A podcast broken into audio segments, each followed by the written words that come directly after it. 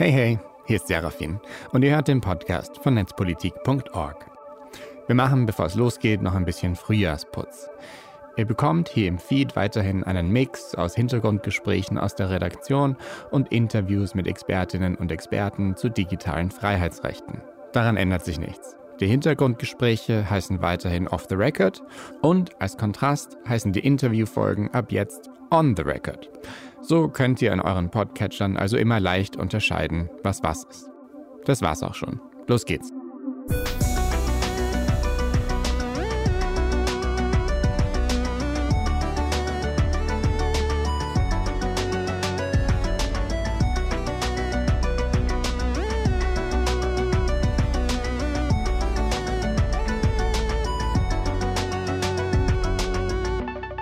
Heute haben wir eine Folge on the record für euch. Alle Unis sollen ins Fediverse. Es bekommen ja sowieso schon alle Studis mit ihrer Immatrikulation eine E-Mail-Adresse. Warum also nicht auch einen Account auf einer uni-eigenen Mastodon-Instanz? Dort können Sie sich dann mit anderen Studentinnen verbinden, austauschen, sich für Seminare koordinieren und bekommen mit, was sonst noch so an der Uni los ist. Und die offenen Standards profitieren natürlich auch davon, wenn mehr Nutzerinnen so erste Erfahrungen mit dem Fediverse machen. Das sagt zumindest Leonard Dobusch, selbst Universitätsprofessor für Organisation an der Uni Innsbruck, in einem Aufruf, der auf netzpolitik.org veröffentlicht wurde. Mit seinem Text Hochschulen aller Länder ins Fediverse hat er aber eine kleine Debatte losgetreten. Wer soll das alles moderieren? Was ist der Sinn von mehr Zwang zu bestimmten Plattformen? Ist das nicht auch technisch viel zu aufwendig? Viele, die meisten, scheinen die Idee aber auch zu unterstützen und einen kleinen Lichtblick zu sehen in einer Welt, in der Elon Musks Launen noch immer mehr von unserer Medienwelt erschüttern, als den meisten von uns lieb ist. Leonard, den einige vielleicht aus seiner Serie Neues aus dem Fernsehrad kennen, hat aber noch viel mehr zum Thema zu sagen. Über das Fediverse, aber auch über Hochschulpolitik überhaupt. Konstanze hat ihn in Wien erreicht, um mit ihm über Vorteile und Kritik an seinem Vorschlag zu sprechen. Das letzte Mal, als wir uns beide unterhalten haben, Leonido, da war das anlässlich einer anderen Rolle, die du auch ausfüllst, nämlich äh, dein Ende als ZDF-Fernsehrat und dein Beginn als ZDF-Verwaltungsrat. Aber das soll hier heute ja nicht unbedingt ja, Thema sein. Wir wollten es nur sagen, du bist ja vielen in dieser Rolle bekannt.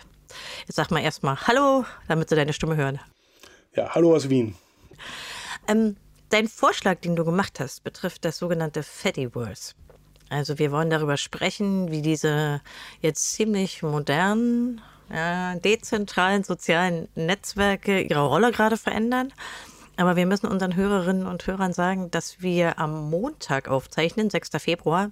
Das bedeutet, die große Umstellung, die diese Woche kommen wird mit der Veränderung der Twitter-API, also die Nutzung der Schnittstelle durch Twitter, die können wir noch nicht besprechen, weil könnte durchaus sein, dass es nochmal eine riesengroße Mastodon-Welle gibt oder auch in andere dezentrale Teile des Fediverse. Also wir werden sehen. Ne? Insofern nehmt es uns nicht krumm, dass wir ja das hier nicht besprechen. Mein Name ist Konstanze Kurz. Ich arbeite in der Redaktion von Netzpolitik.org und bin Digital-Spezialexpertin. Leonie, du umreißt doch mal kurz, einfach nur, wirklich nur kurz, was war dein Vorschlag? Und dann gehen wir auf die Details und die Kommentare dazu ein. Ja, ganz äh, weit weg von meiner Arbeit im ZDF ist das gar nicht, weil da äh, gab es ja schon länger die Debatte, ob die öffentlich-rechtlichen Medien nicht auch Mastodon-Instanzen oder Fediverse-Instanzen äh, betreiben sollten, äh, statt einfach nur ihren Content auf irgendwelche kommerziellen sozialen Netzwerke zu kippen und quasi denen dann auch noch äh, das Community Management mit zu organisieren, bezahlt aus äh, Beitragsgeldern. Und ähm, als jemand, der aber eben nur nebenberuflich ehrenamtlich eigentlich im ZDF tätig ist äh, und trotzdem die meiste wache Zeit dann doch im Kontext seiner Universität und mit Studierenden äh, befasst ist, habe ich mir dann irgendwie vor ein paar Wochen mal die Frage gestellt, wieso ist das eigentlich so, dass die Unis nicht auch ihre zahlreichen Social-Aktivitäten oder äh, auch vielleicht äh, Social-Aktivitäten, die es gar nicht gibt, aber die vielleicht sinnvoll wären, nicht auch längst ins Fediverse verlagert haben eigentlich, wenn man sich äh, anschaut, dass in der Vergangenheit die Universitäten eigentlich da Vorreiter waren und das Beispiel, das mir da eingefallen ist, ich selbst habe 1998 zu studieren begonnen und äh, wie ich inskribiert habe, das erste, was ich bekommen habe, war eine E-Mail-Adresse. Und zwar auf jeder Hochschule, auf der man sich inskribiert hat, bekommt man eine E-Mail-Adresse. Und äh, für mich war das nicht die allererste E-Mail-Adresse, aber für viele meiner Kommilitoninnen und Kommilitonen damals war es das. Und äh, man hat aber auch eben auf ein Protokoll gesetzt, das völlig offen war. Man hat nicht irgendwie auf einen internen Uni-Mailer gesetzt, der dann irgendwie nur intern äh, den Nachrichtenaustausch erlaubt hat. Hätte man ja auch machen können, zu sagen, Warum macht man das? Ne? Damit die Universität ihre Studierenden erreicht. Aber man hat das bewusst auf ein offenes Protokoll draufgesetzt und man hat auch Studierende und Lehrende und Forschende alle auf ein Protokoll oder auf eine Anwendung äh, gesetzt und alle haben quasi eine E-Mail-Adresse und konnten damit intern miteinander kommunizieren, aber eben auch mit der Welt. Und die Frage, die ich mir gestellt habe, warum gibt es das eigentlich nicht längst im Fediverse und dann ganz konkret, äh, warum gibt es nicht Uni-Mastodon-Instanzen, äh, wo Studierende alle automatisch sofort mal gesigned werden? Mhm. Nur kurz zu der E-Mail. Du hast es erwähnt, das Inskribieren ist bei uns die Einschreibung. Also es gibt ja so ein paar Unterschiede zwischen äh, Österreich und Deutschland. Aber bei uns ist es nicht nur bei den Universitäten so, sondern auch bei den Hochschulen und auch bei vielen von diesen Berufsakademien und so. Man erhält von der Institution, an der man langfristig lernt quasi, aber auch arbeitet, das betrifft ja nicht nur Studenten, eine E-Mail-Adresse. War das damals für dich schon verpflichtend? Heute ist es ja so, heute kriegst du darüber offizielle Informationen. Ich glaube, 1998 war das noch nicht so, ne? Das war ein Angebot uns, eher, oder? So. Achso. Nee, bei uns war das schon so. Also ich habe mich zweimal inskribiert, 98, einmal an der WU Wien, um meine erste Prüfung zu machen. Ich war ein Streber, ich wollte gleich nach, der, nach den Ferien eine erste Buchhaltungsprüfung machen. Und äh, eine zweite habe ich dann bekommen an der Uni Linz, wo ich quasi dann eigentlich studiert habe. Und das heißt, ich bin gleich mit zwei Mailadressen von Unis in mein Studierendenleben gestartet. Habe ich natürlich beide nicht jetzt alle dauerhaft genutzt, aber äh, als ich dann zum Promovieren an die Freie Uni Berlin gewechselt bin, was habe ich wieder als erstes bekommen? Eine E-Mail-Adresse und die, unter der bin ich bis heute erreichbar. Ja, das stimmt. Tatsächlich haben einige von den äh, großen deutschen Unis sehr, sehr äh, langfristige Konzepte für diese E-Mail-Adressen. Denn das ist eins der, äh, der zahlreichen Einwände, die äh, fast als erstes kamen überall, nämlich, dass es ja einige Universitäten und Hochschulen gibt, die nach Ende der Einschreibungszeit oder nach Ende der Arbeitszeit, wenn man Mitarbeiter war, diese E-Mail-Adressen dumpen. Äh, da wollen wir aber nachher nochmal drauf zurückkommen. Erstmal sag mal, Du hast die Gründe aufgezählt. Das ist ja quasi auch ein Aufruf dazu, dass sich die Universitäten mehr beteiligen.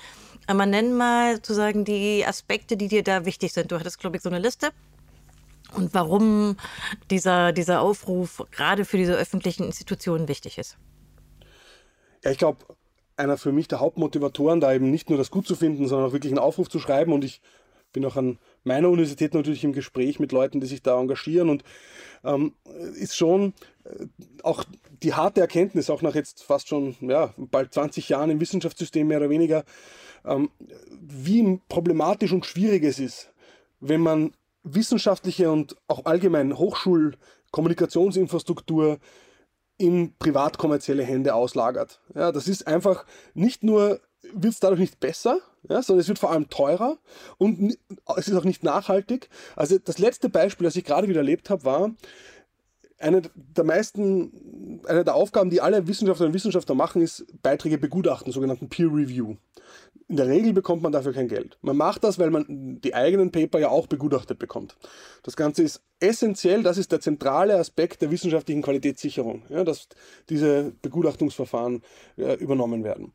Und vor ein paar Jahren äh, hat man da, ist man dazu übergegangen zu sagen, okay, diese ganze Arbeit, die will man sichtbarer machen, die will man dokumentieren. Und äh, dann gab es einen Service, der hieß publons.org, wo automatisch man seine Reviews äh, quasi dorthin schicken konnte und dann wurde das gecheckt, sind das echte Review-Bestätigungen und dann hat man quasi eine Statistik bekommen, für wen hat man wann, wo, wie äh, gereviewt und man konnte, wenn einem das wichtig war oder wenn man das wollte, nach Veröffentlichung eines Beitrags auch sein Gutachten öffentlich machen. Also so ein bisschen Open Peer Review, äh, was die Transparenz auch ein bisschen der Forschung verbessert. Und ich fand das eigentlich eine nicht schlechte äh, Initiative, aber wie das halt so ist bei so kommerziellen Services, dann wird es gekauft von irgendeinem anderen und die killen das und alles, was da an Arbeitszeit, an Pflege und so weiter reingeflossen ist, ja, über Jahre, nicht nur von mir, von Tausenden von Wissenschaftlern und Wissenschaftlern, puff, einfach weg, verschwunden in den Datensilos von irgendeinem kommerziellen Konzern. Das ist nur das letzte Beispiel. Das ganze wissenschaftliche Publikationswesen ist völlig sinnloserweise ausgelagert an private Verlage. Alle haben vielleicht schon mal von Elsevier, dem größten Wissenschaftsverlag, gehört, der ein Kollege von der Uni Linz hat es mal genannt, Gewinnraten wie der Waffen- und der Drogenhandel hat. Äh, also, und zwar aber auf Kosten eben von einerseits der kostenlosen Arbeit oder der nicht vergüteten Arbeit der öffentlich finanzierten Wissenschaftlerinnen und Wissenschaftler und andererseits der ebenfalls öffentlich finanzierten Bibliotheken, die diese Resultate dann wieder zurückkaufen, ohne dass da echt eine große Verlagsleistung dahinter ist. So, lange Vorrede, kurzer Sinn, worauf ich hinaus will, dass das Fediverse die Möglichkeit bietet, so eine soziale Kommunikationsinfrastruktur für den Hochschulbereich zu liefern, der dezentral von den Unis zur Verfügung gestellt werden kann und äh, gleichzeitig aber nachhaltig nicht äh, quasi auch kommerziell verwertet und damit auch keine Abhängigkeiten schafft. Ja, das fand ich schon sehr, sehr attraktiv. Und ähm, das, was dann, dann gibt es noch so andere Dinge, die da dazukommen, die eben genau damit zusammenhängen, dass das Fediverse halt sehr bunt ist, sehr vielfältig, dass es da eben viele verschiedene Anwendungen gibt, viele verschiedene Use Cases, äh, die man aber erst dann wirklich machen kann, äh, wenn das mal ausgerollt ist. Jetzt hast du die Seite oder eher die akademische Seite beschrieben. Und die kennen wir beide auch. Wir haben das von verschiedenen Universitäten und Hochschulen erlebt. Bei mir war das ebenso, wie du beschrieben hast. Also ich habe auch an jeder Hochschule und Uni, an der ich gearbeitet oder, oder eingeschrieben war, also E-Mail-Adressen erhalten. Und das war es eigentlich. Also auch in neuerer Zeit gab es diese soziale Komponente nicht. Aber trotzdem gibt es ja die wissenschaftliche Community im Fediverse auch. Und jetzt wollen wir mal ein bisschen die andere Seite beleuchten. Also du hast jetzt an einem ziemlich krassen Beispiel gezeigt, dass es echt sinnvoll wäre, mehr wegzugehen von diesen ganzen kommerziellen Tech-Plattformen. Aber es gibt ja auch die andere Seite, denn diese dezentrale Welt braucht Unterstützung. Und die Akademie bietet da ja eine gewisse, einfach ein Fundament. Denn jede große Uni, jede Hochschule hat ein ordentliches Rechenzentrum. Die haben Leute, die haben Ahnung. Die könnten nicht nur äh, daran mitwirken, eigene Instanzen aufzusetzen, sondern die könnten auch mitentwickeln. Also die könnten dieses ganze System boosten. Ähm, jetzt wird immer die ganze Diskussion auf, äh, ja, vom Fediverse nur aufs Mastodon bezogen. Aber hm, dein Beispiel hat schon gezeigt, es ist mehr als nur Mastodon, sondern eigentlich die gesamte Breite des Fediverse. Also wo siehst du auf dieser Seite die, die Riesenvorteile? Ja, also erstens mal hast du natürlich völlig recht. Ich hatte natürlich einen absoluten Hintergedanken auch noch mit diesem Aufruf, der gar nichts mit den Unis zu tun hat äh, oder nicht mit der wissenschaftlichen Arbeit, sondern viel mehr damit zu tun hat, ähm, dass so wie die Leute Mitte der 1990er Jahre viele über Unis E-Mail-Adressen bekommen haben und damit dieses Medium eigentlich erst für sich erschlossen haben. Ähm, so fände ich es natürlich auch extrem wertvoll, wenn die Unis auf diesem Umweg auch einen Beitrag zur allgemeinen Etablierung von nicht kommerziellen, dezentralen, sozialen Kommunikationsinfrastrukturen leisten könnten. Und dieser Beitrag würde halt in zweierlei Hinsicht bestehen einerseits im Betreiben von Instanzen, was du gerade angesprochen hast, wo ja gerade bei den großen Hochschulen mit den Rechenzentren, die sie betreiben, also so eine, so eine Fediverse-Instanz da noch raufzupacken, das ist eigentlich, das überfordert die nicht, ja. Die machen teilweise Supercomputing. Also das ist jetzt echt nicht so das Thema.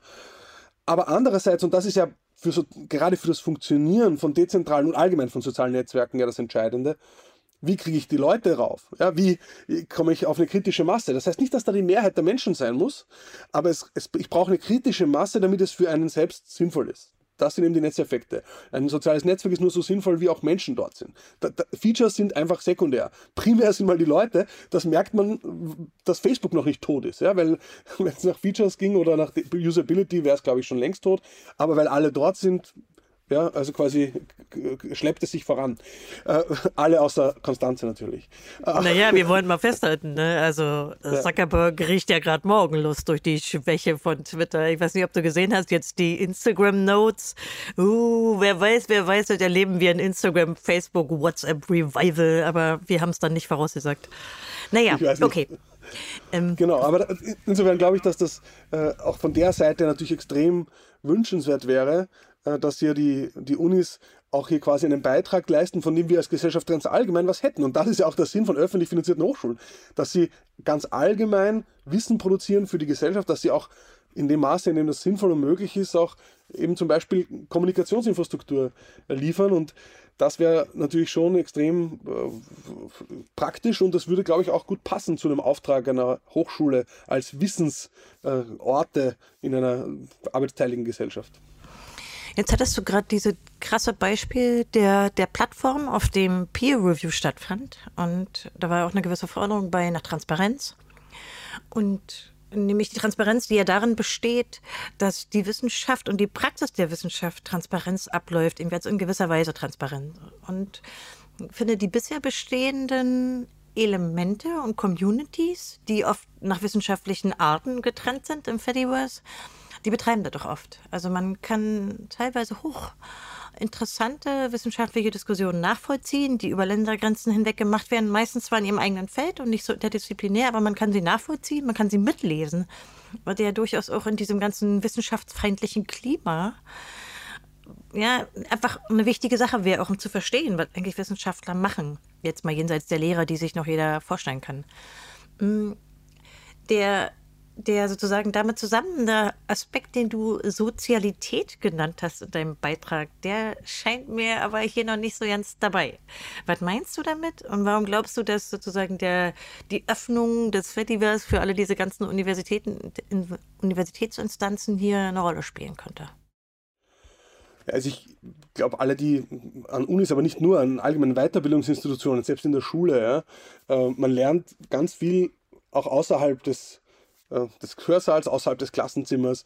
Man lernt ganz viel im Austausch mit Peers, mit Gleichgesinnten, aber auch mit, gar nicht unbedingt den, von den Lehrenden, ja, sondern einfach im Austausch untereinander. Das betrifft aber nicht nur die Lehre oder, oder das betrifft auch die Forschung. Also und da muss man sagen, ähm, ist der Austausch gerade auch über soziale Netzwerke enorm wertvoll. Also gerade, also wenn man sagt, was ist eigentlich der Kern vom Fediverse, ja, dann ist das eigentlich RSS, ja, dann ist das eigentlich ein äh, oder also Synchronisierungsprotokoll, äh, das es einfach möglich macht, vielen Menschen mit sehr unrhythmischen teilweise äh, Publikations äh, quasi Methoden äh, zu folgen. Also ich bin ein überzeugter Nutzer auch eines RSS-Readers, ja, äh, seit auch über 20 Jahren. Und äh, bis heute ist das eigentlich meine wichtigste Informationsquelle, noch vor sozialen Netzwerken, weil es mir erlaubt, gefühlt 300 Blogs, 400 Blogs zu folgen oder RSS-Quellen, es sind ja nicht nur Blogs. Ja? Äh, äh, diese, und egal ob die jetzt quasi einmal im Monat, einmal im Halbjahr oder einmal am Tag was veröffentlichen, das erlaubt das. Und in Wirklichkeit ist ja das, was Social Media, diese Funktionalität eines Feeds, äh, hat der Social Media in, den Mainstream gebracht, aber gleichzeitig dabei vieles, was wichtig war bei RSS, nämlich Offenheit, Transparenz und so weiter, äh, zurückgelassen. Und äh, was das Fediverse halt, glaube ich, erlauben würde, wäre, und ich glaube viel nicht, ich weiß nicht, ob es dir so geht, aber mir geht so, ich habe, wenn ich an diese, diesen Fediverse-Boom gerade denke, schon so Early Internet-Vibes. Also es erinnert mich schon ein bisschen so an die frühen Zeiten, vielleicht sind es auch eher dann so mit 40er, äh, die da quasi im Fediverse rumlaufen, weil die alle so ein bisschen zurück in, den, in die 90er Jahre versetzt sich fühlen, wo auch das Internet hässlicher, aber nicht kommerzieller vielleicht auch im Austausch ein bisschen sozialer war. Ja, ich, ich würd, es ist klar, wenn da, wenn da der Mainstream reinkommt, dann ist das, ändert sich immer der Charakter. Ja. Aber, aber ich glaube, äh, und das kann man auch jetzt schon beobachten, ist mein Eindruck, die Trolle und die Nazis äh, tun sich schwerer im Fediverse, ist mein Eindruck. Ja. Die, wobei sie es gleichzeitig auch nutzen, äh, im Sinne von, aber dann bleiben sie halt in ihren äh, ja, auf ihrem Planeten, sag ich mal. Und, äh, und tun sich schwerer damit zu rekrutieren, tun sich schwerer damit andere Debatten zu vergiften, ja, weil sie einfach deföderiert werden oder weil sie, weil einfach hier man stärker aufeinander schaut, weil die Instanzen auch überschaubarer sind. Also das erlaubt auch stärker aufeinander zu schauen. Das gilt für Mastodon vielleicht für die größte Instanz noch weniger, aber genau darum auch das ein Grund, warum es gut wäre, viele dezentrale Instanzen zu haben. Man weiß nicht, wie sich das ändert. Mein, äh, meine Erfahrung derzeit ist, ich habe auf auf Mastodon ungefähr 3000 Follower, auf, auf, auf Twitter sind es 11.000, also fast viermal so viele. Äh, und trotzdem, ich bekomme mehr Resonanz, konstruktivere Resonanz, Resonanz, freundlichere Resonanz auf dieselben Vorschläge auf Mastodon als auf Twitter. Das ist natürlich jetzt nicht repräsentativ. Aber wenn eine kritische Masse erreicht ist, dann glaube ich, kann das schon besser funktionieren. Ähm, ich kann das von unserem Redaktionsaccount auch bestätigen. Wir haben äh, ungefähr 50.000 Follower auf dem Twitter-Account und so ungefähr, ich glaube, es sind jetzt äh, 25.000 oder so, also die Hälfte davon äh, auf Mastodon. Und die Diskussion ist eine völlig andere. Sie ist mittlerweile deutlich größer auf Mastodon, aber sie ist auch konstruktiver. Ähm, wir sollten das vielleicht mal erwähnen. Das ist immer so ein No-Brainer für uns, weil, weil wir Mastodon selbst benutzen und weil wir mit dem Fediverse vertraut sind. Ähm, das sollte man jedem sagen, der Fediverse nicht kennt. Das ist eine nicht kommerzielle Arena. Sie ist nicht algorithmengesteuert. Das heißt, den Feed, den du vom RSS-Feed beschrieben hast, den kann man sich da als Nutzer selber generieren. Ähm, es gibt keine Werbung oder fast keine Werbung, jeweils keine, die ich wahrnehmen würde auf den Instanzen, auf denen ich verkehre. Und es gibt eine größere Form der, ich würde man nennen, Selbstkontrolle. Also diese Kultur, etwas zu melden oder auch sofort anzumerken bei Fehlverhalten ist groß. Aber es gibt natürlich auch eine Kultur des Wegblockens mittlerweile. Diese, also Blockieren hat schon sehr viel mehr zugenommen, aber das ist meistens nur eine Verbannung und keine tatsächliche Deföderation. Und der Unterschied dazu ist, dass man als Benutzer noch dahin klicken kann. Man hat in der Regel nur einen Klick mehr und wird nicht komplett entkoppelt. Also den Unterschied sollte man schon noch klar machen. Ähm, für mich, ich will es mal generell sagen, ist dein Vorschlag, dieser Aufruf, dass die Hochschulen und die Universitäten ins Fediverse sollen, und zwar auch möglichst dezentral aus meiner Sicht, ist für mich auch ein No-Brainer. Ich finde, das ist eine derart sinnvolle, gute Forderung. Und ich hätte sie gerne heute als morgen. Aber wir beide treffen uns ja nicht nur, weil wir nochmal deinen Aufruf äh, nochmal wiedergeben wollen, sondern vor allen Dingen, weil wir die Argumente dagegen besprechen und diskutieren wollen. Denn da kamen zumindest ein paar Anregungen, finde ich, die müsste man auf jeden Fall mit aufgreifen. Und die erste wollen wir mal kurz besprechen, oder? Nämlich dir wirklich als allererstes überall auf allen Formaten vorgebrachte Hinweis, ah ja, die E-Mail-Adressen, die werden ja dann abgeschafft. Was macht man denn mit all den sozialen Kontakten? Hat, ist das alles für die Katze, wenn man die Hochschule wechselt oder wenn man nicht mehr da arbeitet oder kein Student mehr ist? Und du hattest darauf Antworten und jetzt gucken wir mal, ob wir die überzeugend finden. Nämlich, was hast du geantwortet? Ja, ich meine, das erste ist mal, es ist gar nicht so schwer, das haben einige schon ausprobiert, seine Instanz umzuziehen. Ja, also dass ich quasi zumindest mein den Account, ja, also du hast recht, mein, von einer Instanz zur anderen umzuziehen, habe ich gemeint. Ja, also das heißt, ich kann zumindest meine Follower mitnehmen ja, und so und auch mitnehmen, wem ich folge. Das ist relativ easy und relativ unkompliziert. Ja, also zumindest, ich habe selber schon ausprobiert, ich kenne Leute, die also kenne kaum Horrorgeschichten, aber was natürlich weg ist, ist das Archiv. Also das zieht nicht mit um und das ist natürlich schade. Aber das mal vorweg. Ja. Das heißt, selbst wenn ich, selbst wenn die Uni das nicht weiter betreibt, ja, ich, ich hab, es gibt eben dann sehr, sehr viele Instanzen, wo ich hingehen kann. Und ich kenne mich ja dann schon aus ideal im, im Fediverse. Das ist ja dann nicht mein, mein Einstieg. Aber ich glaube, dass das nicht passieren wird, weil in den letzten 15, 20 Jahren ähm, die Universitäten viel stärker bewusst geworden ist, dass sie sich um ihre Absolventinnen mehr kümmern müssen, dass die Absolventinnen ein unfassbarer Schatz für diese Universitäten sind. Nämlich nicht nur in den USA geht es da viel um Geld, aber das ist ja in Deutschland und Österreich nicht so, sondern die sind ein Schatz als soziales Netzwerk im, im, wahrsten Sinne des Wortes. Also ich selbst unterrichte sehr viel in einem Masterprogramm, das heißt Organization Studies. Ist Englisch und das hat mal begonnen, da waren fünf Studierende. Niemand kann sich was darunter vorstellen. Es ist sehr äh, abstrakt. Organization Studies, was soll das sein? Ja? Was für ein Job ist das? Ja? Aber äh, inzwischen sind wir, wir starten 80 Leute und ähm, die meisten kommen, weil es ein Alumni-Netzwerk gibt, ein Word of Mouth, ja, die, die davon erzählt. Wir haben einmal im Jahr eine Alumni-Veranstaltung, wo die Incoming Students, die Outcoming Students und die Alumni zusammenkommen. Das ist immer sehr toll. Und äh, gleichzeitig haben wir enorme Schwierigkeiten, unsere Alumni zu erreichen. Warum? Weil die E-Mail-Adressen, die sie bekommen, auslaufen und wir sie ab, ab, mit Abschluss des Studiums nicht mehr erreichen können. Was verrückt ist. Ich sage ich sag zum Beispiel, ein anderes Beispiel, ich habe erwähnt vorher, ich bin noch immer unter meiner FU Berlin-Mail-Adresse zu erreichen. Und die Uni, die waren besonders perfid, die haben das so gemacht, ich zahle dafür, ich zahle 50 Euro im Jahr an den Alumni Club äh, der FU Berlin dafür, dass ich diese E-Mail-Adresse weiter, das ist sozusagen Teil des Package. Ich bekomme auch Magazine, die ich nicht will. Es gibt der einzige Grund, warum ich Mitglied der sogenannten Ernst-Reuter-Gesellschaft der FU Berlin bin, ist, weil es mir erlaubt, meine E-Mail-Adresse weiter zu nutzen. Ja? So heißt es, es gibt sogar Unis, die haben daraus ein Geschäftsmodell gehabt, gemacht. Das ist oh, jetzt nicht mein wir, Vorschlag. Wir haben jetzt das hier bei Netzpolitik auch im Podcast die geheimen Erkenntnisse über Leonhard Dobusch, der 50 Euro Mafia-Gebühren zahlt für seine Mailadresse. das stimmt, du hast völlig recht.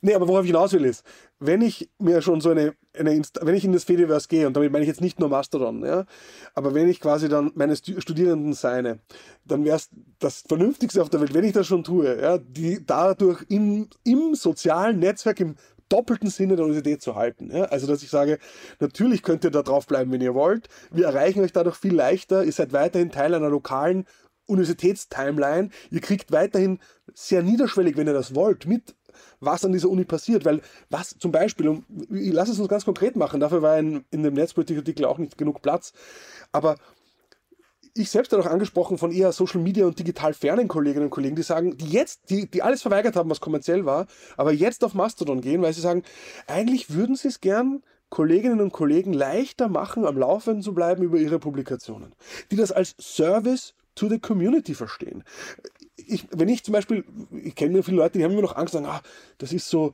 aufdringlich, wenn ich dann alle meine, jede meiner Publikationen dann verbreite. Und ich sage immer, nein, du tust das für die Leute, weil das Schöne ist, niemand muss dir folgen. Wenn es ihm nicht interessiert, dann soll er dir einfach nicht folgen. Aber für alle, die gerne wüssten, wenn du was Neues schreibst, mach es ihnen doch nicht so schwer davon zu erfahren. Teil das doch bitte äh, über Mastodon oder äh, irgendwelche anderen sozialen Netzwerke. Ich würde sogar noch erweitern wollen. Also ähm, ich möchte daran erinnern, dass äh, Deutschland geprägt ist, zum Beispiel von einem Historikerstreit.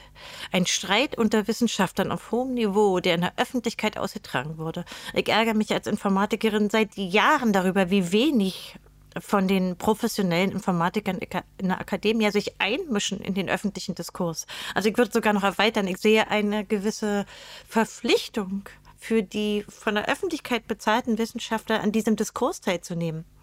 Das würde ich natürlich jetzt nicht so absolutistisch meinen, ja, und nicht für jeden und alles, aber ich finde das sehr, sehr wichtig, dass die Erkenntnisse, die müssen auch nicht immer ja, sozusagen weltverändernd sein und einfach nur den aktuellen Stand der eigenen Forschung kundzutun. Aber um nochmal dein Argument jetzt zusammenzufassen auf die zahlreichen Einwände, die, glaube ich, aber im Wesentlichen von den Ex-Studenten kamen, weniger von, von ehemaligen Mitarbeitern. Einfach auch ein bisschen, da ist ein bisschen Ärger drin gewesen darüber, dass man die Mailadresse verliert. Wäre zum einen zu sagen, okay, umziehen ist nicht so schwer und du bist dann auch schon professional mit diesem Netzwerk, du kannst damit umgehen. Und zwei wäre ein weiterer Aufruf, nämlich an Universitäten diesen Unsinn sein zu lassen. Ja, also und zu sagen, also wie, sowohl E-Mail-Adressen wie Social-Media-Accounts sollten dann bestehen. Aber dann komme ich mit dem, na warte, wenn du, na gut, wenn du jetzt noch was sagen willst, dann hau raus. Nee, aber das ist auch nicht jetzt einfach nur Fantasie. Also es kam ja auch eine der Rückmeldungen von jemandem, der sagt, die TU äh, München zum Beispiel macht das angeblich so, muss aber extra eine Softwarelösung dafür finden, weil sie die Exchange-Lizenzen nicht für so viele E-Mails äh, bezahlen können und wollen, wo man sagen könnte, why Exchange in the first place? Aber gut, das ist nochmal eine, eine ganz andere Frage. Aber, aber ich habe dich korrekt zusammengefasst, sozusagen während deine zwei wesentlichen Argumente, oder fehlt da noch was? Also was dieses Argument betrifft, das ist ja dann vorbei. Ja, also ich glaube, das, das ist, finde ich, jetzt nicht das, was mir schlaflose Nächte bereitet. Ja, ich glaube wirklich, Umzug ist möglich für die Unis, die das nicht fort weiter anbieten, aber jede kluge Uni und jede Öffentlichkeitsabteilung und auch jede Universität, die, die diese Netzwerke nicht nur anbietet, sondern auch versteht, würde auch verstehen, dass es dass die Kosten-Nutzen-Rechnung auf jeden Fall nahelegt, diese Netzwerke und die Studier froh zu sein über jeden, der nach dem Studium nicht die Instanz wechselt froh über jeden Alumni, der auf der, auf der Uni-Instanz bleibt. Mm, ich glaube, man würde noch einen Aspekt, den du jetzt in dem Artikel nicht erwähnt hast und jetzt hier auch nicht erwähnt hast, glaube ich, mal betonen können. Da gibt es ja auch noch die Menschen davor. Ja, wenn man jetzt Abiturient ist und sich überlegt, hey, wo will ich denn hingehen, was kann ich studieren? Es ist nicht nur, dass man so ein bisschen was von dieser Sozialität in der Universität und in bestimmten äh, Fachbereichen dieser Universität mitnehmen kann, sondern man kann sich den Stand angucken, was machen die Profs eigentlich, ja? wie ist so ein bisschen die Unterhaltung unter den Studenten. Man kann eine Menge mitnehmen, glaube ich, auch als jemand, der noch nie an der Uni oder Hochschule war und einfach wissen will, was sollte ich studieren und so, so diese Dinge, die man sonst ja schon schwer rausfinden kann, zumindest niedrigschwellig, würde ich zumindest sagen. Würdest du mich darin unterstützen? Ich finde, äh, das ist ein sehr klugen Gedanken, den ich nicht hatte. Äh, aber ich finde es deshalb auch so gut, weil genau diese Punkte, um die geht es jetzt. Ja, also ich bin, wie ich habe kurz erwähnt, ich bin am Rande involviert in die Diskussionen an der Uni Innsbruck. Und äh, ich will es jetzt nicht verschreien, aber angeblich wird diese Woche, äh, also quasi noch kurz vor Erscheinen des Podcasts wahrscheinlich, entschieden, dass die Uni Innsbruck eine Instanz aufmacht, aber das ist auch ziemlich sicher nur für Organisationseinheiten. Also nicht mal für einzelne Forscherinnen. Ja? Das heißt, ich kann quasi nur, jedes Institut kann dann darauf. Ja? Die haben alle Angst vor, und das ist, glaube ich, einer der Haupteinwände, die ich auch nachvollziehbar finde, dass man dafür Lösungen finden muss. Ähm, die kamen aber gar nicht so, so stark, weil ich sie natürlich ein bisschen im Beitrag vorweggenommen habe. Das ist die Frage, wie moderiere ich das? Wie gehe ich damit um? Und moderieren auch im doppelten Sinne. Einerseits, wie gehe ich mit, der, mit den Beiträgen auf der Instanz selber um? Wie gehe ich im Zusammenspiel, im Austausch mit anderen Instanzen um? Und äh, das ist sicher eine Herausforderung und da, da gibt es jetzt noch nicht alle Lösungen dafür. Ich glaube, auch das ist lösbar. Aber das ist, würde ich sagen, die größere äh, Herausforderung. Aber umso wichtiger ist es, dass man jetzt eine Reihe an Argumenten bringen kann. Und ich finde, was du sagst, gefällt mir super gut, weil ich aus eigenen Sitzungen weiß, äh, wie sehr das die, die Unis umtreibt. Also gerade auch die Uni Innsbruck, die so die alteingesessene lokale Platzhirsch-Uni ist, die stark unter Druck ist von vielen FHs, die viel wendiger auf jede neue Mode ein Masterstudium oder ein Bachelorstudium hinschneidern, ja, die sind gerade verzweifelt dazu, zum ersten Mal überhaupt in der Position, sich um Studierende bemühen zu müssen. Und die, die sind dann halt, was machen die? Sie gehen auf Instagram. Ja, ist eh auch okay, ja, sollen sie tun, ja. Aber ich finde, das kann nicht alles sein. Mm. Also okay, dann gehen wir noch mal ein bisschen rein in Diskussion. Mm, mal angenommen, diese Welt, ja, wie, wie du sie jetzt beschrieben hast, beginnt irgendwie zu leben. Leute fangen an, von den Universitäten die Instanzen zu starten. Wie würdest du dir denn vorstellen, dass sie dieses Moderationsproblem angehen? Ich würde noch gerne dazu den Vergleich zu E-Mail suchen. Ja? E-Mail-Services sind arbeitsaufwendig. Sie sind zwar selbstverständlich und sie werden auch nicht mehr hinterfragt an Universitäten. Äh, da würde man heute auch nicht mehr mit durchkommen, weil das ja auch äh, universitätsorganisatorisch intern total wichtig geworden ist. Aber sie machen Arbeit, vor allen Dingen wegen Spam, äh, neue Nutzer, alte Nutzer, Änderungen bei den Nutzern, ja, technische Maintenance, äh, man muss was aktualisieren. Es ist einfach Arbeit. Und das sind nicht wenige Leute, die sich im Rechenzentrum damit beschäftigen. Wenn du jetzt mal schätzen müsstest und den, äh, den Aufwand, ja, eine große Instanz zu betreiben oder auch mehrere, können ja durchaus mehrere an einer, an einer großen Universität sein, würdest du die im vergleichbaren Spektrum sehen?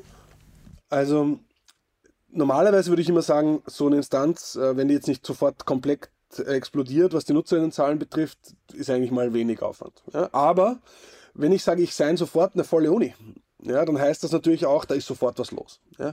Also ich glaube, man sollte das wirklich nicht unterschätzen, ja, dass, weil eben gerade die Netzeffekte dann natürlich auch sofort hier reinkicken. Ja, dann, wenn dann auf einmal alle Studierenden dort sind, ganz viel, was bisher sehr mühsam und sehr auch fragwürdig äh, über Umwege gelöst wird. Es wird ja so getan, als würden die Studierenden nicht soziale Netzwerke nutzen. Ja? Also auch wieder das Masterprogramm, das ich äh, da viel unterrichte. Dort äh, gibt es natürlich, oder da gab es dann einerseits eine offene Facebook-Gruppe, äh, und die auch für Rekrutierung und für Fragen für potenzielle Studierende dann oft offen war, wo halt andere Studierende dann was erzählt haben. Es gab dann noch für jedes Jahr eine eigene Facebook-Gruppe, das habe ich gehört, ist jetzt auf WhatsApp migriert worden. Da sind ja die Lehrenden nie drinnen, weil es wieder genau dort drüber sich ausgetauscht, äh, wenn die blöd sind oder wenn die oder wo, was bei Prüfung gekommen ist und kommen wird. Ist voll okay, ja. Aber das läuft dann über WhatsApp oder das läuft über, über absurde äh, Systeme, wo sie denkt, warum nicht das ermöglichen über entweder Mastodon-Gruppen oder von mir aus über, über äh, Matrix-Instanzen. Ja? Also es gibt ja da verschiedene äh, Wege ins Fediverse, lass, lass mich mal so sagen. Ähm, das heißt, das passiert sowieso. Ja, und das wird, wenn man sowas aufsetzt, wird das, wird das dafür genutzt werden. Und vieles davon ist selbst organisiert heute schon und auch in Zukunft. Aber zum Beispiel, wenn man eben davon spricht, zum Beispiel von so einer lokalen Timeline, wo ich ja finde, an der Uni hätte das endlich mal einen wirklichen sinnvollen Use Case. Es gibt natürlich andere auch, ja. aber, aber gerade die großen Instanzen, die viele mit Mastodon verbinden, wenn ich auf Mastodon.social bin, was bringt die lokale Timeline? Also das ist, das hat keinen Sinn. Aber auf der Uni hätte es Sinn, ja, weil dann eben wirklich sagen kann, okay, ich kann davon ausgehen, dass äh, dort die Uni ist. Aber dann bedeutet das natürlich auch, ich muss dort moderieren. Mein Vorschlag wäre, dass man das wirklich stark durch Freiwillige moderieren lässt. Ja, ich glaube, dass das auch möglich ist. Ich glaube, dass das auch nicht zu viel verlangt ist. Wir haben eingangs darüber gesprochen, dass es zum absoluten äh, quasi Standard-Arbeitsauftrag von Wissenschaftlerinnen und Wissenschaftlern gehört, dass man Community-Dienstleistungen, Community-Services miterledigt. Ja, eben zum Beispiel äh, begutachtet. Aber nicht nur das, das geht weit darüber hinaus. Ich bin derzeit zum Beispiel äh, Chair von einer internationalen äh, Division von Forscherinnen und Forschern zu einem bestimmten Strategieforschungsansatz im Rahmen einer noch größeren Academy of Management der Managementforscher. Natürlich bekomme ich da kein Geld, ich bekomme vor allem Arbeit, ja. Also, aber irgendwann ist man halt dran. Und man, man macht das halt und das ist, führt aber auch dazu, dass das ja, dass, das, äh, dass die Leute auch sich darum kümmern, ja, dass das auch äh, selbst organisiert ist. Und ich kann mir das gut vorstellen, dass so eine Mastodon-Instanz, dass, dass das auch eine ehrenvolle Aufgabe ist, wo man viel was lernt, wo man was zurückbekommt. Ich sag mal, es gibt auch Leute, die organisieren Auslandssemester, es gibt ISAC und ich weiß nicht, wie die alle heißen. Ja. Warum sollte es nicht endlich auch mehr Möglichkeiten geben, sich zu engagieren für Nerds? Ja, also an Unis, ja, die, die, die derzeit vielleicht immer irgendwelche großen äh, Open Source Projekte mitgestalten müssen. Aber warum nicht auch ein bisschen äh, quasi Nerd äh, Engagementmöglichkeiten an Unis selbst? Ja. okay, jetzt muss ich mich nochmal an die Hörerinnen und Hörer richten. Ne? Ihr erkennt schon, ne? also Leonido will natürlich auch das gesamte Wissenschaftssystem eigentlich revolutionieren und da bin ich auch total bei ihm. Aber ich möchte nochmal kurz zurück zu der eigentlichen Frage. Also die Antwort wäre im Wesentlichen auf dieses ganze Dilemma, was man nun mal hat, wenn man Inhalte moderieren muss, dass man die Nutzer mit einbeziehen muss, müsste. Nun würde ich mal Folgendes sagen. Ähm, Universitäten äh, generieren in der Regel für alle ihre Mitarbeiter und Studenten Internet, ja. Und dafür hat man es sich einfach gemacht. man fängt eigentlich nicht großartig an zu moderieren, sondern man gibt einfach Nutzungsregeln mit, ne? Also wenn ich an der Uni bin, muss ich bestimmte Dinge beachten und ich sollte mein BitTorrent-Client auslassen, außer ich habe nicht urheberrechtsrelevante Dinge. Also es gibt ja auch eine Menge andere rechtliche Regeln, die man als Universität beachten muss, die auch mit Inhaltsmoderation im weitesten Sinne zu tun haben. Und die sind ja eh schon sozusagen Anbieter von Netz. Mm, würdest du dann nicht auch erwarten, dass sich auf einer universitären Instanz eine gewisse akademische Netiquette ausbreitet? Also dass diese Moderations, also dieser Overhead etwas niedriger wäre als im wilden, wilden, also im Web sozusagen? Also was auf jeden Fall dazu kommt, und das eben ist auch eine Folge dieser dann sehr klar zuordnbaren, sinnvollen lokalen Timeline, ja, dass man sich da in einem Raum bewegt, wo klar ist, ich bin hier in meiner Hochschule ja, und die wenigsten rein äh, laufen nackt schreiend durch den Hörsaal. Ja, macht auch keiner. Ja, also wenn, dann ist es eine Kunstaktion. Und dann hat es meistens einen politischen Hintergrund und dann kann es auch wieder sinnvoll sein. Aber worauf ich hinaus will, ist, also ist, dass ich glaube, dass auf jeden Fall der Moderationsaufwand ja, auf einer Uni-Instanz überhaupt viel geringer ist als irgendwie auf mastodon.social. Aber da möchte ich jetzt, glaube ich, gleich einhaken und das führt uns schon ein bisschen, ich will nicht zu weit und will jetzt nicht in eine Cancel Culture Debatte reingehen, zu stark. Ach, schade. Aber äh, ne, zu stark. Aber ein bisschen müssen, müssen wir das streifen. Weil natürlich sich die Frage von Free Speech an Hochschulen dann auch sofort, sobald so eine Instanz da ist, auf die Instanz verlagert. Und wir wissen in den USA noch viel mehr als in Europa, aber wir haben auch in Deutschland bereits die Debatte, wenn irgendwelche Leute zu Vorträgen eingeladen werden und wieder ausgeladen werden, weil sie draufkommen, okay, wir haben uns da vielleicht wen eingeladen und weil die Proteste zu groß sind, was auch immer da der ausschlaggebende Grund ist. Aber es wird dann natürlich, wenn alle gesigned werden, Leute geben, die auf diese Instanz nicht nur die Instanzregeln, sondern die Regeln von überhaupt Human Decency verletzen. Und es wird sich die Frage stellen, mit welchen äh, Instanzen föderiert man. Ja? Ich war selbst involviert äh, bei, in diesem Think Tank, den ich in Österreich mitgegründet habe, haben wir auch eine Instanz aufgesetzt, social.moment.at und da haben wir die Frage gestellt, naja, wie gehen wir um mit, äh, mit Nazi-Instanzen, die wir nicht haben wollen? Viele aus Österreich davon. Äh, was haben wir gemacht? Naja, wir nehmen einfach die Blockliste vom Chaos Computer Club und importieren die mal. Ja, und, äh, du meinst die Blockliste von chaos.social, ne? Du hast völlig recht. Ich habe wieder extrem unzulässig verkürzt. Ich habe die, wir haben die, die, die Blockliste von chaos.social, die ja auch wiederum von zwei ehrenamtlichen Admins betriebene Instanz im Umfeld des Chaos Computer Club ist. Und von dieser Instanz haben wir die Blocklist einfach übernommen, weil wir, weil wir so den Eindruck hatten, die sind da, die sind da vogue genug. Ja? Kleiner Scherz. Aber was ich nur meine ist, ähm, diese Frage die muss man sich natürlich dann an Unis stellen. Ja? Wen blocke ich, wer entscheidet, wie kann ich blocken. Aber, auch da wieder, es ist nicht immer schön anzusehen, aber das gilt zum Beispiel auch für ein anderes selbst verwaltetes, selbstorganisiertes Projekt wie die Wikipedia. So ist es auch für Unis. Unis sind ja eigentlich Selbstverwaltungseinheiten, vor allem wenn man dem demokratischen Hochschulideal glaubt und anhängt. Und das tue ich. Ja?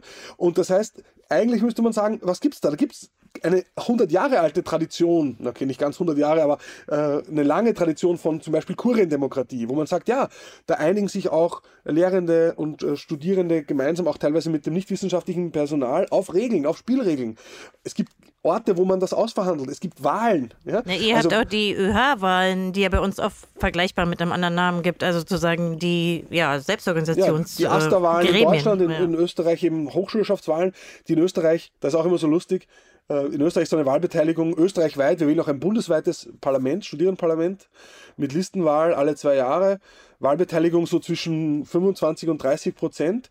Äh, in Österreich immer nur darüber berichtet, wie niedrig ist. Dann bin ich an die FU Berlin gekommen, Wahlbeteiligung Asterwahl 2%. Äh, da dachte ich mir, äh, es ist auch, liegt im Auge des äh, Betrachters. Aber äh, worum es jetzt für unser Thema geht, ist die Frage, wer, welche Regeln so eine Instanz sich gibt und mit wem man föderiert und wie, wie Regelverletzungen sanktioniert werden sollen. Das sind meiner Meinung nach Fragen einer universitären Selbstverwaltung, wo Studierende Lehrende, allgemeines Personal Mitspracherechte haben sollen. Man kann überlegen, dass man das andockt an bestehende Vertretungskörper, die sowieso gewählt werden, die dann dort Leute halt reinschicken in so ein Gremium, das das macht. Oder man setzt separat auf das ist in Wirklichkeit etwas, da kann man sich schon was überlegen, aber das ist nicht so, als wäre das unlösbar. Also Im Gegenteil, solche Probleme werden ständig gelöst. Also du würdest dann sozusagen, fasst jetzt mal zusammen mit, man muss es eben aushandeln und das ist ja natürlich auch nicht ein Rad neu erfinden. Man könnte sich wo anlehnen, wo das schon sinnvoll gemacht ist. Man könnte gucken, dass man andere akademische Gremien nutzt. Ich meine, auch die Hochschulen untereinander sind ja vernetzt und sich da austauscht, wäre ja eine Variante. Ne? Naja gut, jetzt haben wir aber immer, das werden uns bestimmt auch wieder ganz viele vorwerfen, wir haben natürlich Mastodon im Kopf. Aber man könnte jetzt ja darüber nachdenken, ob nicht dasselbe auch natürlich gelten würde für Friendica, wo man sehr viel mehr Funktionalitäten hätte. Oder für die ordentliche PeerTube-Instanz, damit die schönen Vorlesungen von Leonido gut verfügbar sind. Und zwar ohne Werbeunterbrechung und Tracking. Also diese, diese muss man sich ja auch vorstellen. Da wird es ja teilweise auch von den Datenmengen doch ein bisschen anspruchsvoller. Aber hältst du den Aufruf dann trotzdem aufrecht? Ja, umso mehr. Also ich habe ja, ich muss ja sagen, in einem Punkt haben sie, ich habe zwar versucht, äh, diesen Einwand bereits vorweg äh, quasi entgegenzukommen. Es heißt, Hochschulen ins Fediverse und nicht Hochschulen nach, äh, auf Mastodon. Ja, das so ist der Titel des Beitrags.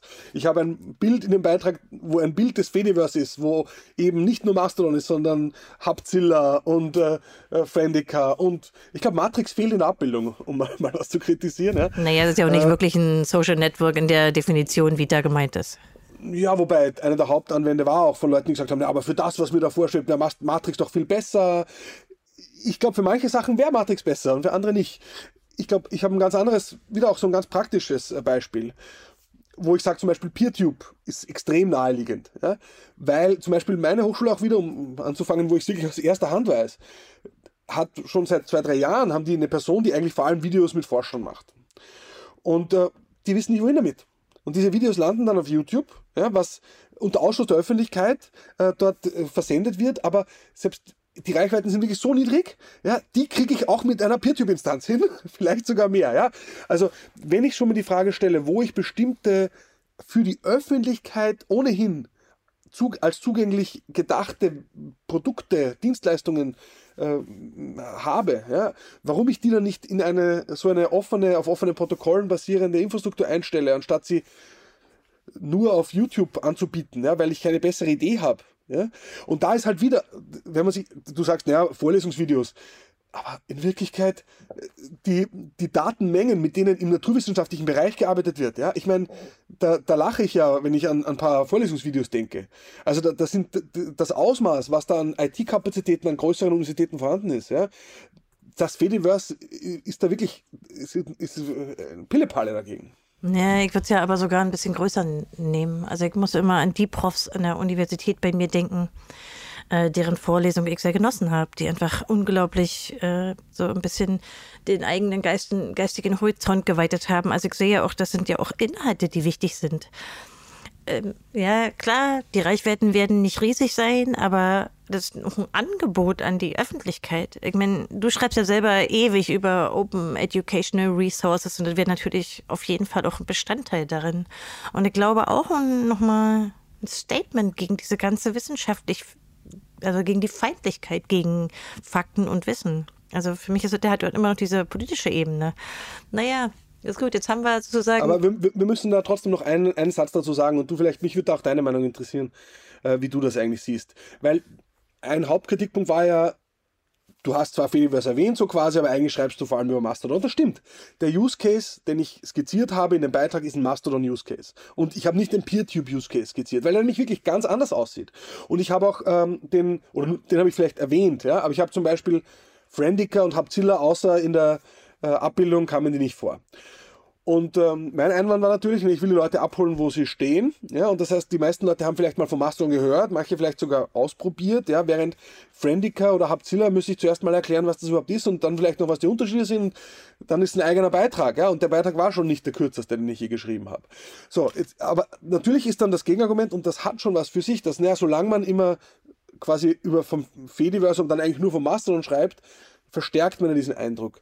Äh, und das ist halt wirklich ein bisschen ein Trade-off, würde ich sagen. Ja? Also das, das, ist nicht, das ist nicht völlig falsch. Ja? Also natürlich, je stärker man sich auf Mastodon kapriziert, äh, je stärker man über Mastodon spricht, desto ähm, weniger Raum nehmen die anderen ein. Wobei ich dann andererseits wiederum ein Rejoinder wäre. Einerseits gibt es ja glücklicherweise diese ganzen Feature Fanatics, will ich sie mal nennen, die, die ja dann sofort da sind und erklären, welche Features aber Mastodon nicht hat, die in ihrem Alltag enorm wichtig sind. Ja?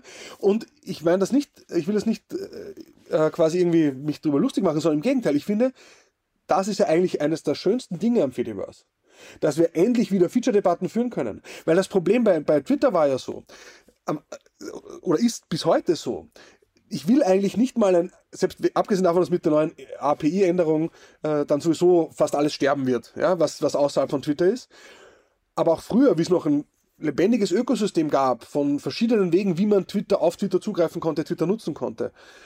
Es war immer total gefährlich, ja, überhaupt Zeit investieren in so einen, in so einen Account, in so einen Dienst, weil man wusste nie, ist der in einem Monat überhaupt, darf der in einem Monat überhaupt noch das, was er tut? Und da ist halt der große Vorteil eines offenen Protokolls, einer dezentralen Struktur, dass ich eigentlich ja, mir mit unterschiedlichen Werkzeugen, Tools darauf zugreifen kann und nicht Angst haben muss, dass morgen irgendwie ein Typ, weil er lustig ist, das alles wieder abdreht. Und das ist eine große Stärke. Und deshalb, wenn wer Friendica ausprobieren will oder Hubzilla und sich diese größere Komplexität antun möchte und auch den Use Case, den die ermöglichen, nämlich vieles zu integrieren und so weiter. Ja, wem das Spaß macht, der, der oder die kann das ja. ja? Also ich glaube, äh, man hätte vielleicht noch ein bisschen mehr darauf äh, hinweisen müssen oder dem zumindest einen ganzen Absatz schenken. Also würde ich den Beitrag nochmal schreiben, ich würde zumindest einen Absatz zum Thema das Fediverse ist bunt, das Fediverse ist mehr als Mastodon, probiert Friendica und Matrix, ja, oder so, hätte ich vielleicht äh, reinschreiben. Würde ich, würde ich inzwischen wahrscheinlich ergänzen. Ja, also wie, unser Podcast dient aber auch gerade so ein bisschen diese Kritik aufzunehmen und das, also da, dass wir das irgendwie auch hören und irgendwie darüber nachdenken. Also insbesondere du als, als Autor des Beitrags. Ich, ich würde gerne was machen, was wir vorher besprochen haben, ja, so, ähm, wenn ich jetzt mal, ich gehe jetzt mal davon aus, dass die wichtigsten Einwände, die dagegen sprechen, ja, dass wir die jetzt im Prinzip zusammengefasst haben. Ich würde jetzt gerne schon noch mal diesen kleinen Blick in, in Utopia werfen. Ja? Jetzt stellen wir uns mal kurz eine Welt vor in äh, zwölf Monaten. Die Hochschulen Universitäten im deutschsprachigen Raum, wir nehmen jetzt mal nur den deutschsprachigen Raum, ist einfacher für uns. Die Kulturen sind ja ein bisschen anders im angloamerikanischen oder in Asien oder so. Hm, wir gehen mal davon aus, die haben 500 neue Instanzen etabliert, ja. Äh, die großen Berliner Universitäten haben 40.000 Studierende, ja.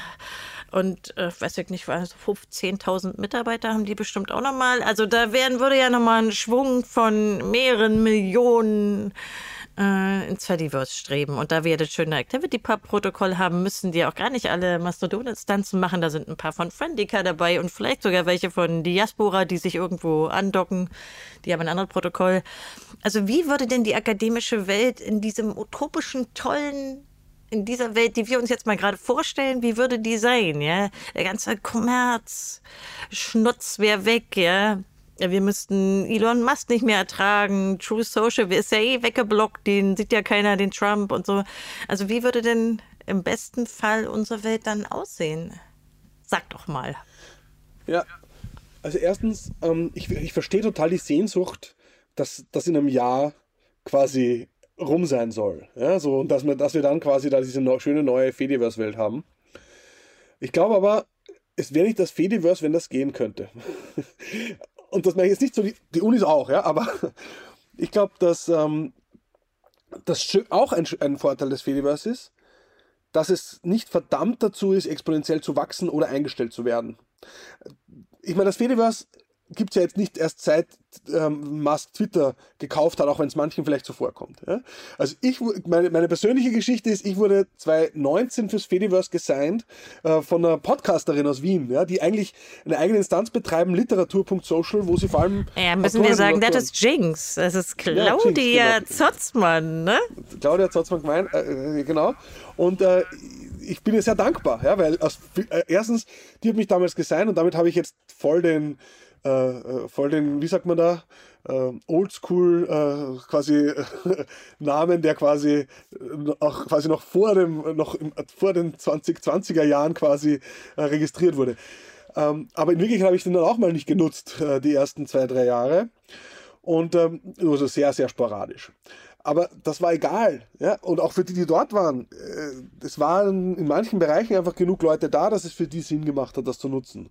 Und, das war, und dadurch, dass das so wenig kostenaufwendig ist und so wenig moderationsaufwendig dann ist, ja, war das okay. Und das hat existiert. Und das heißt, meine Prognose wäre, ich glaube, die Unis werden in Richtung Mastodon gehen, weil auch die Forscherinnen und Forscher sich auf einer nicht kommerziellen Kommunikationsinfrastruktur tendenziell wohler fühlen. Und diesen Eindruck habe ich auch. Da ist man dann einfach lieber. Ja? Und das betrifft, äh, wie bei einer Publikationsinfrastruktur, wo es wird so getan, ja, was soll es sonst machen, als die äh, Wissenschaftsverlage, na ganz einfach. Zum Beispiel die wissenschaftlichen Vereinigungen. Jede Wissenschaftler, jeder Wissenschaftler ist Teil einer wissenschaftlichen Vereinigung, bezahlt dort, die organisieren Konferenzen, die geben in manchen Disziplinen auch die Journals raus. Und die brauchen nicht mal Ja, aber die sind irgendwie ja? immer pleite, Leonido. Ach, das, also die, die Erklärung. Naja, bei den Wirtschaftswissenschaftlern. Die, die, die sitzen auf 40 Millionen Rücklagen ich, und, und ihre Journals sind nicht Open Access. Das ärgert mich viel mehr, äh, obwohl sie keinen Verlag haben. Die Informatiker sind auch nicht so, so arm. Also das ist, äh, da, da, da ließe sich schon was machen. Außerdem, wenn man sich vorstellen würde, die Bibliotheken könnten endlich die Elsevier-Abos alle kündigen. meine, in Deutschland haben sie es gerade getan, aber in anderen Ländern und das Geld dann dafür in wissenschaftliche Vereinigungen stecken oder in ganz, auch hier in äh, Publikationsinfrastruktur, das wäre ein, gutes, das wär ein guter Deal. Aber wir schweifen ab. Äh, nee, nein, ich, ich, denke, dass ich, äh, ich denke tatsächlich, dass man damit eine halbe Revolution zumindest in der Akademie organisieren kann. Ich würde das gar nicht, wir brauchen nicht Tiefstapeln, Leonido, wir können ich, hier ich glaub, träumen. Da, worauf ich hinaus will, ist, ich will aber das nicht ganz so sehr als so träumen. Äh, das ist oft so mit, ähm, ja, wenn, wenn alle nur mitmachen würden. Aber ich glaube, das ist ja wahrscheinlich, dass die Unis sich da stärker engagieren werden. Und es wird aber nur langsamer gehen. Also es wird nicht in einem Jahr gehen. Es wird fünf Jahre dauern, mindestens, bevor da substanzieller Anteil von Unis auch ihre Studierenden sich zu sein traut. Das ja, aber ist es nicht auch eine, äh, besteht nicht schon bereits irgendwie diese Tech-Überwachungskapitalismus-Krise, an, de, an der sich die Uni auch nicht vorbeimogeln kann, auch nicht als Instanz und schon gar nicht diejenigen, die sich irgendwie als sozusagen Wissenschafts- oder als Elite des Landes ausbilden lassen wollen. Das sind ja immerhin Leute, die irgendwie glauben, sie können fünf Jahre ihres Lebens äh, darin investieren, was zu lernen. Die müssen sich auch mit diesem Teil der Realität auseinandersetzen. Ist es nicht so, glaub, dass das irgendwie Late-Stage Capitalism in Tech mal langsam vorüber sein sollte? Ich meinte das gar nicht so despektierlich. Also ich meine das tatsächlich so. Also abgesehen davon, dass die Rede vom Spätkapitalismus so alt wie die Kapitalismuskritik ist. Und ich nicht sicher bin, ob wir bei Late Stage Capitalism sind oder immer noch Early Stage. Ja? Ah, damn, du bist Ökonom. Nee, das weiß ich nicht. Aber äh, weiß ich wirklich nicht. Ja, ich meine, kann auch sein, dass Climate Crisis dazu führt, dass wir wirklich jetzt Late Stage sind, aber Last Stage. Ja? Äh, ich weiß es nicht.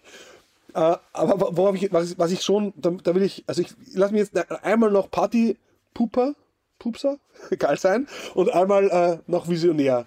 Also einerseits glaube ich, es wird länger dauern und ich glaube, man soll auch nicht, und warum, einer der größten Hürden ist nicht technischer Natur, ist nicht finanzieller Natur, sondern ist einfach die über 30 Jahre uns allen eingeredete Ideologie, öffentlich, öffentlich nicht kommerziell kann nicht innovativ sein, innovativ sind nur Startups, innovativ ist nur Silicon Valley, innovativ sind nur Unternehmen und überhaupt also ich habe das Gefühl, es geht ein bisschen jetzt wieder in eine andere Richtung. Aber gerade wenn es um Internet, um neue Technologien, um Innovation geht, ja, ist ja der Eindruck, können das so behäbige Unis, wo wir alle über die Verwaltung uns ärgern. So. Also das, ich glaube, das ist, das sind eher so, man traut den Unis nicht zu. Ich, ich erlebe das auch im öffentlich-rechtlichen Rundfunk die sind gar nicht mal so schlecht aufgestellt dafür, dass die erst seit 2019 sich verlinken dürfen. Aber alle tun so, als wären das quasi die behäbigsten Tanker und da, da kann nichts Gutes bei rumkommen, wenn die mehr im Internet machen. So, weil Internet, das ist Silicon Valley, Internet, das ist private Unternehmen. Also das ist schon ein bisschen mein Eindruck. Ich sage nicht, dass das stimmt, Nee, das stimmt wohl. Ich denke, diejenigen, die die Rechenzentren, zumal die großen, aber auch durchaus die mittleren in, in der ganzen Uni-Landschaft mal erlebt haben, die wissen natürlich, dass die sehr viel, also viele technische Innovationen sehr viel früher begonnen haben, weil sie mussten oder weil sie irgendwie Teil der Entwicklung davon sogar waren. Also ich glaube, das lässt sich nicht unbedingt übertragen von diesen öffentlich-rechtlichen Plattformen zu zumindest der technischen Leistungsfähigkeit ja, von Uni-Rechenzentren. Die technische Leistungsfähigkeit, die würde ich auch überhaupt nicht irgendwie in Zweifel ziehen. Aber ich sage ja genau, um die geht es doch nicht. Das, was, was hier das, die Schwierigkeit ist, ist doch nicht die Technik, sondern die Schwierigkeit ist, dass man sich zutraut, äh, alle auch, auch, was ich auch noch, ich sehe schon die ersten Einwände, jetzt wird man da zwangsgesigned. Das gab es auch ein bisschen. Das heißt, ich habe, ich will nicht noch auf einen Dienst automatisch von der Uni raufgesigned werden und so weiter. Ja? Wobei erstens, keiner muss es nutzen, aber äh, quasi mit der, mit der Wahlfreiheit sich zurückzuhalten, dann äh, derzeit werden die Leute zwangsgesigned für die WhatsApp-Gruppe, weil sie sonst abgeschnitten sind von den, von den Informationen. Ist das besser? Das Mail, also, die Mail ist, glaube ich, das Einzige, was wirklich verpflichtend ist. Und du musst eine Postadresse haben, weil sie dir manchmal was zuschicken, einmal im Jahr oder so. Also ich fände jetzt gar nicht so furchtbar, wenn man sich dort mal einloggen muss, um zum Beispiel Post abzuholen. Also wenn es so wäre. Das ist ja. ja auch nicht schlimmer als E-Mail, oder? Nee, ich, ich finde es auch. Und ich finde, es ist eben ähm, in, in dem Fall es ist, wenn ich eine Kommunikationsinfrastruktur betreiben möchte, ja, wo alle miteinander äh, ins Gespräch kommen können, äh, und das dann ist sozusagen quasi dieses, die Leute automatisch mal mit Mitglied, äh, zu Mitglied zu machen, das ist ja derzeit auch bei Lernmanagementsystemen zum Beispiel so. Also das ist auch bei allen Unis haben, haben längst begleitende Online-Lernmanagementsysteme Kurs Managementsysteme, wo Unterlagen zur Verfügung gestellt werden, die haben teilweise sogar Social-Funktionen. Ja, wo ich mir denke so, aber dann oft in ihrem Silo, ja, also völlig abgekoppelt von, vom Rest der Welt. Das ist genau das Problem. Also insofern, äh, und wenn ich jetzt ein bisschen optimistischer äh, mich geben möchte, und ich bin ja eh wieder besseres Wissens und wieder meine gesamte Lebenserfahrung immer noch latent optimistisch, ja, äh, da muss man sagen, dass die Vision natürlich schon sein müsste, dass das Fediverse mit Social Media macht, was Wikipedia mit dem Markt für Enzyklopädien gemacht haben. Nämlich ihn beenden. Also das, das quasi der Markt für Enzyklopädien, der ist tot, ja, weil Wikipedia das äh, besser und anders und nicht kommerziell äh, hinbekommt. Ich glaube, das ist jetzt äh, nicht around the corner im Bereich äh, sozialer Medien, ja, aber dass man zumindest eine absolut relevante, nicht kommerzielle, dezentrale Kommunikationsinfrastruktur hat, die dann auch über den universitären Bereich hinaus wirkt. Und da können Universitäten, glaube ich, wirklich äh, einen massiven Beitrag dazu leisten. Man darf nie vergessen, das dominante kommerzielle Netzwerk Facebook Instagram hat auch begonnen als reines Uninetzwerk. Und es durften am Anfang sogar nur ein paar Unis sein. Und dann hat man es für weitere Unis geöffnet und dann erst für die allgemeine Bevölkerung. Mhm. Na, das ist aber nicht so ein super Ende. Denken alle, irgendwann wird äh, die ganze Fediverse-Welt auch durchkommerzialisiert und äh, okay. Aber du hast ziemlich klar gemacht, wie, also wie, wie verändern diese, ja, diese Idee ist, die du da an den Aufruf geschrieben hast, und zwar nicht nur für die akademische Welt, sondern auch irgendwie ein Türöffner sein kann für alle anderen, ja. Ja, ich finde sie nach wie vor sehr attraktiv. Ich hoffe sehr dass ein paar von unseren Hörern noch mal ein bisschen anders oder genauer verstanden haben, was du gemeint hast. Und wir sind natürlich weiterhin offen für Diskussionen. Und ich fand die eigentlich auch sehr anregend, insbesondere auf Mastodon selbst. Also wer will, wenn man vielleicht auch verlinken kann, den Thread ja noch mal nachlesen. Der ist zwar etwas länger geraten, weil du ja auch immer artig antwortest und dann ja wieder Antworten kommen. Aber ich denke, wir haben so die wesentlichsten Argumente zusammengefasst. Oder glaubst du, wir haben noch was Wichtiges vergessen? Ich glaube, die Diskussion hört sowieso nicht auf und äh, das ist auch gut so. Und äh, was man, glaube ich, gesehen hat, ist, und die Resonanz war durchaus, finde ich, beachtlich. Und äh, es ist, es gab viele Fragen, aber selbst wenn man so, wenn man es jetzt wieder zusammenfasst, zumindest ist es bei mir so angekommen, die Mehrheit der Kritik war jetzt nicht dagegen, sondern hat eher nicht am Ob, sondern am Wie äh, ja, sich gestoßen. War auch mein Eindruck, also, ja. War absolut nur, wie kann man es machen, wo müsste man drehen und nicht, ob genau. das eine gute Idee ist, ja. Genau, aber eigentlich, dass man quasi, dass die Unis hier nicht präsenter sind in dem Bereich und auch in der Debatte nicht schon viel stärker auch in den Blick gerückt wurden, äh, das ist eigentlich unverständlich. Das hat mich selbst auch gewundert. Ich habe vorher gegoogelt, hat sicher schon wer gemacht oder ist sicher, aber es, ist, es gab noch nicht so viel äh, dazu. Es gibt auch bis heute, ich habe auch mit den Leuten meiner Uni gesprochen, nicht viele Beispiele. Ja? Also es wurden auf einer Seite fünf Uni-Instanzen gefunden. Davon waren drei schon wieder offline. Ich habe dann nur die MIT-Instanz verlinkt. Ähm, dann gibt es Helmholtz und Max-Planck-Gesellschaft haben als Wissenschaftsvereinigungen Instanzen. Und ich vielleicht, ein letzter Punkt, den ich schon noch ansprechen möchte, weil eine Rückmeldung, die auch kam, war, ja, wir haben äh, in Niedersachsen ist das bereits kein Problem. Da gibt es jetzt diese eine Instanz für Unis und Academics. Und da muss ich sagen, Nein, äh, das war nicht die Idee. Die Idee ist nicht, dass man sagt, okay, dann macht man jetzt Landesinstanzen. Äh, die Idee ist wirklich, diese Dezentralität auch als Feature zu begreifen. Ja, nicht nur etwas, was Kommunikation und Austausch ein bisschen schwieriger macht, weil, oh, die Suchfunktion ist schwieriger zu implementieren und oh, ich, ich, wie, es ist so kompliziert. Ich meine, ich wundere mich wirklich, wie die Leute alle E-Mails verschicken, aber gut. Und, ähm, sondern weil eben das Feature dann eben ist, dass ich lokale Timelines habe, die einen sozialen Zusammenhalt mehr oder weniger reproduzieren, oder nicht zusammen, ein soziales Verhältnis reproduzieren, das auch außerhalb dieser Instanz besteht, aber dadurch in neue Bahnen gelenkt wird, neue Möglichkeiten eröffnet. Und das habe ich nicht bei einer Niedersachsen-Instanz, weil da ist das soziale äh, quasi Verhältnis ist, man ist irgendwie in Niedersachsen. Aber das ist nicht das gleiche. Ja, ich glaube, da gab es noch ein zweites Beispiel, bei bavü.social, was vom Landesdatenschutzbeauftragten oder dem ehemaligen von, von Stefan Brink aufgesetzt wurde, wo ja auch einige Hochschulen angedockt haben. Aber du hattest darauf ja auch schon reagiert, dass das natürlich gerade nicht die Idee ist. Ja, ja klar. Naja, gut, dann, also ähm, ich bin ein bisschen gespannt, wo die Diskussion hingeht. Also wir müssen uns mal wieder verabreden für in fünf Jahren. Was hältst du davon? Und dann checken wir mal. Ähm, ja, ich würde das als Aufruf nach wie vor verstehen. Ich halte das für eine gewisse Verpflichtung, denn Wissenschaft besteht aus Kommunikation, ja, im Wesentlichen in allen ihren Formen und Social Networks auch. Hier kommt irgendwie was zusammen, was zusammengehört. Und für mich ist es auch eine gewisse Verpflichtung, ja, für diese Hochschulen, wenn sie noch eine Alma Mater in diesem Wortsinn sein wollen. Ich kann es mir gar nicht anders vorstellen. Also wir, wir enden da als, als Aufruf, oder? Dem habe ich nichts hinzuzufügen, liebe naja, doch, wir müssen noch eins hinzufügen, was wir noch nicht erwähnt haben. Da ist natürlich auch noch eine Sache. Viele Diskussionen, die wir jetzt hatten, in deinem Thread waren auch so ein bisschen technischer Natur. Und meine Hoffnung, wir haben vorhin mal ganz kurz angesprochen, wäre natürlich auch, dass die sich ganz explizit an der Entwicklung und Dokumentation und allem dem, was an diesem Ökosystem dranhängt, ganz stark beteiligen, weil da ist auch noch eine Menge zu holen. Und da haben die eine Menge Wissen und so. Also wir warten auf Teil 2 von deinem Aufruf, Leonido. Und vielen Dank, dass du dir die Zeit genommen hast, das zu diskutieren. Ja, danke, Konstanze, dass wir das hier äh, gemeinsam nochmal besprechen konnten, weil ich natürlich auch viel darüber nachgedacht habe, über diese ganzen Rückmeldungen und ja, das ist doch eine produktive Art, das aufzuarbeiten, hoffe ich. Dann Grüße von Berlin nach äh, Wien. Grüße zurück, ciao. Tschüss. Das war Konstanze mit Leonard Dobusch, aka Leonido.